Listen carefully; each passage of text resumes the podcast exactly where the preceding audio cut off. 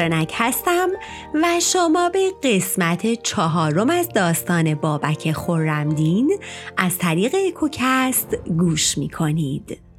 داستان تا اینجا رسید که معمون که خطر خورمدینان رو جدی گرفته بود و پی در پی فرماندهانش رو میفرستاد تا با بابک و یارانش بجنگن تو جنگی که با روم شرقی داشت کشته میشه و حکومت به برادرش معتصم می‌رسه. بریم ادامه داستان رو بشنویم.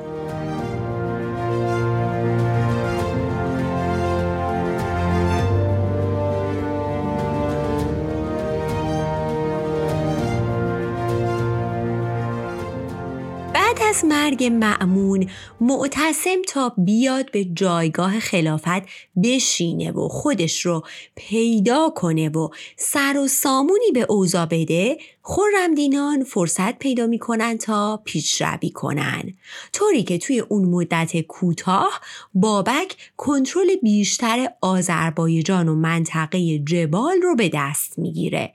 جبال همونطور که می‌دونین جمع جبل یعنی کوهستان و تپه که تقریبا به قسمت های کردستان می‌گفتن. یه جورایی بین عراق امروزی و اصفهان و ری می شده. معمون به خاطر شکستایی که از خورمدینا خورده بود نگرانی و دغدغه در مورد اونا پیدا کرده بود. جوری که این نگرانیش رو حتی تو وسیعت نامش هم اعلام می‌کنه و از جانشینش یعنی معتصم می‌خواد که از هیچ تلاش و دغدغه و هزینه ای برای متلاشی کردن این گروه شورشی دریغ نکنه. پس وقتی معتصم وسیعت نامه برادرش رو می‌خونه بیشتر از قبل خطر خورمدینان رو جدی می‌گیره و سعی می‌کنه با کمک مشاورانش کاملا حساب شده و فکر شده عمل کنه. معتصم اولین کاری که می‌کنه این که حکمران آذربایجان رو تغییر میده.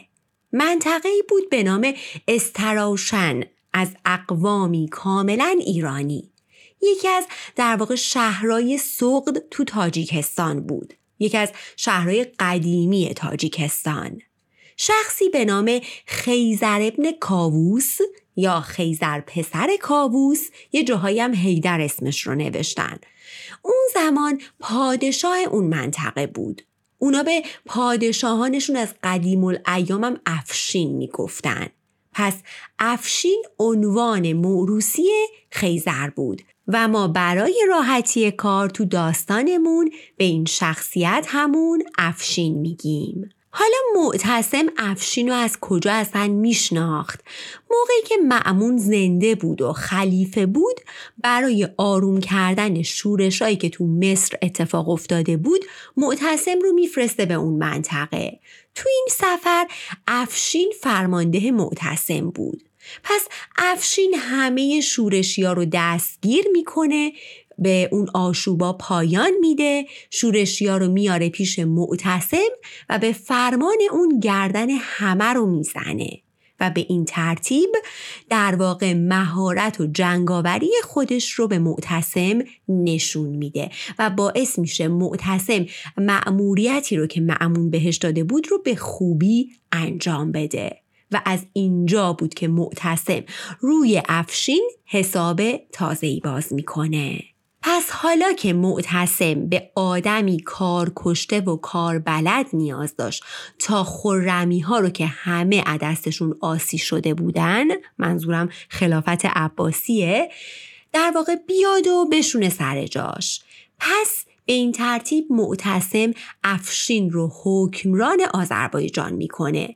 کلی هم افسرای عالی رتبه و در واقع رد بالا رو می‌ذاره زیر دست افشین و کلی نیرو جیره غذایی و مقرری رو در اختیارشون می‌ذاره و بهشون میگه هر وقت پول یا تجهیزات نیاز داشتید کافیه لبتر کنی. و فقط نابودی بابک و خرمدینان رو ازشون می‌خواد. به این ترتیب جنگ اصلی خرمدینان با عباسیان به رهبری افشین تازه شروع میشه. افشینی که شوخی نداشت.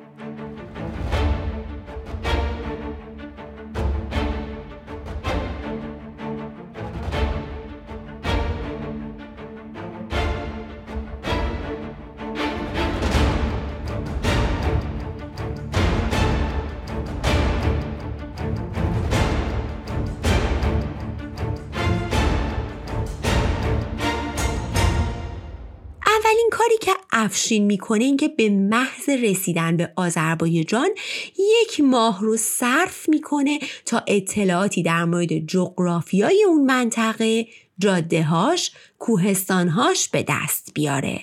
بعد شروع می‌کنه به جمع کردن جاسوس و خبرچین تا براش اطلاعات جمع کنن.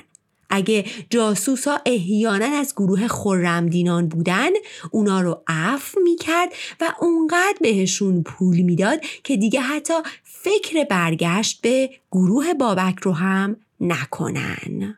بعد قلعه های بین زنجان و اردبیل که به دست بابک تو این مدت خراب شده بود رو میده تا سریعا بازسازی و ترمیم کنن چون ازشون می‌تونست استفاده کنه. نیروهاش می‌تونستن توی این قلعه ها اسکان بگیرن و یا تجهیزات انبار کنن. پس اونا رو سریعا بازسازی می‌کنن. خندق هایی رو میده تا تو مسیر خرمدینان حفر کنن. از مرتفع نشینان کسایی رو به عنوان جاسوس انتخاب می‌کنه استخدام می‌کنه تا هر رفت و آمدی رو گزارش کنن. افرادی رو هم به کار می‌گیره که کلا کارشون گشت زنی تو کوهستانهای آذربایجان و آمار دادن به افشین باشه. هر وقت هم که نیاز به پول یا تدارکات داشت درخواستش رو با یک قاصد چابک و تند رو به معتصم می‌گفت و سریعا هم خواستش رو دریافت می‌کرد. از اینجا بود که جنگ نابرابر بین دو گروه یعنی سپاه افشین و بابک شروع میشه.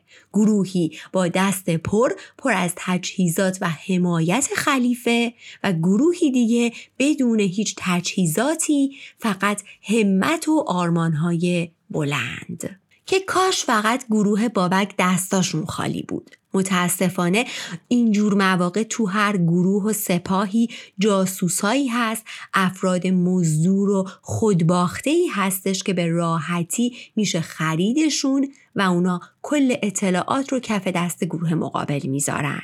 این افراد تو گروه بابک کم نبودن.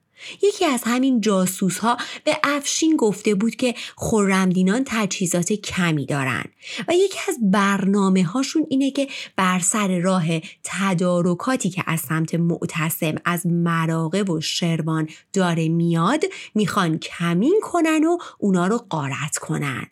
افشین از شنیدن این خبر نه تنها ناراحت نشد که خوشحالم شد. چون جنگ با خورمدینان تو کوهستان بز و تو اون منطقه پر پیچ و خم و پر از قلعه و کمینگاه خیلی سخت بود.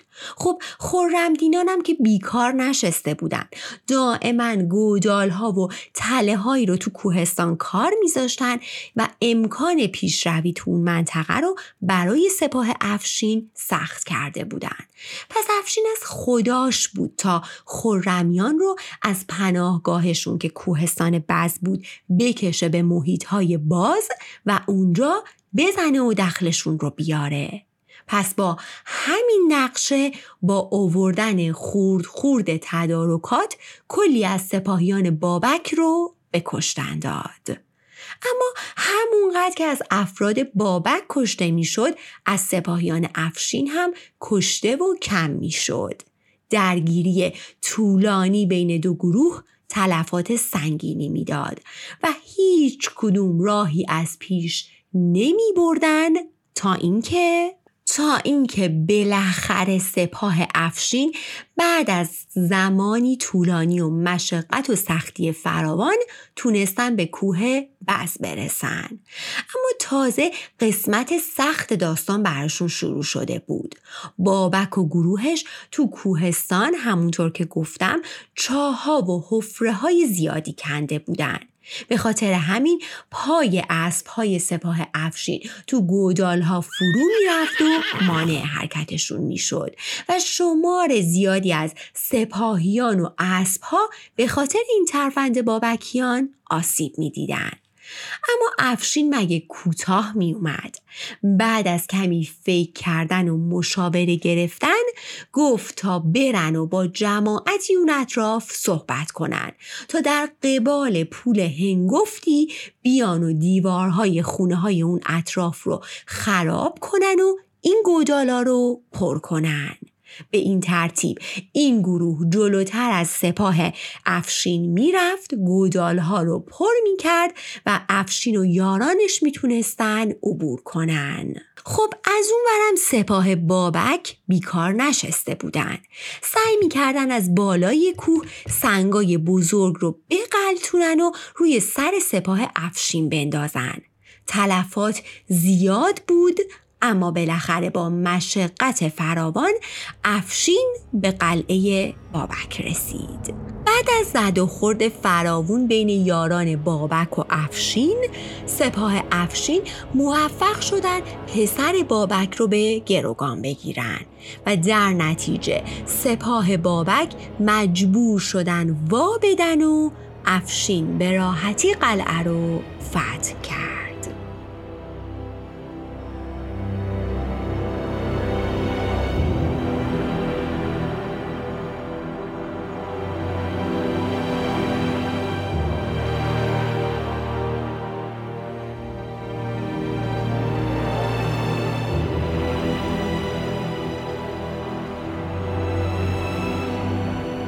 تنها شانسی که بابک آورد قبل از ورود افشین به قلعه و فتح کامل قلعه وقتی همه درگیر زد و خورد بودن اون همراه همسرش و خونوادش و چند تا از یارانش از در پشتی قلعه فرار کردن و از راه های مخفی که تو کوهستان بلد بودن از اونجا دور شدن. بابک برای فرار خیلی مردد بود. نمی‌خواست پسرش رو رها کنه. اما خب چاره دیگه هم نداشت. اون نبرد و باخته بود و اگه میموند قطعا کشته می‌شد و آرمان هایی که براش این همه سال جنگیده بود و سختی کشیده بود نابود می‌شد. پس به سمت ارمنستان فرار کرد و پسرش تیکه ای از قلبش رو پیش افشین و نیروهای افشین رها کرد.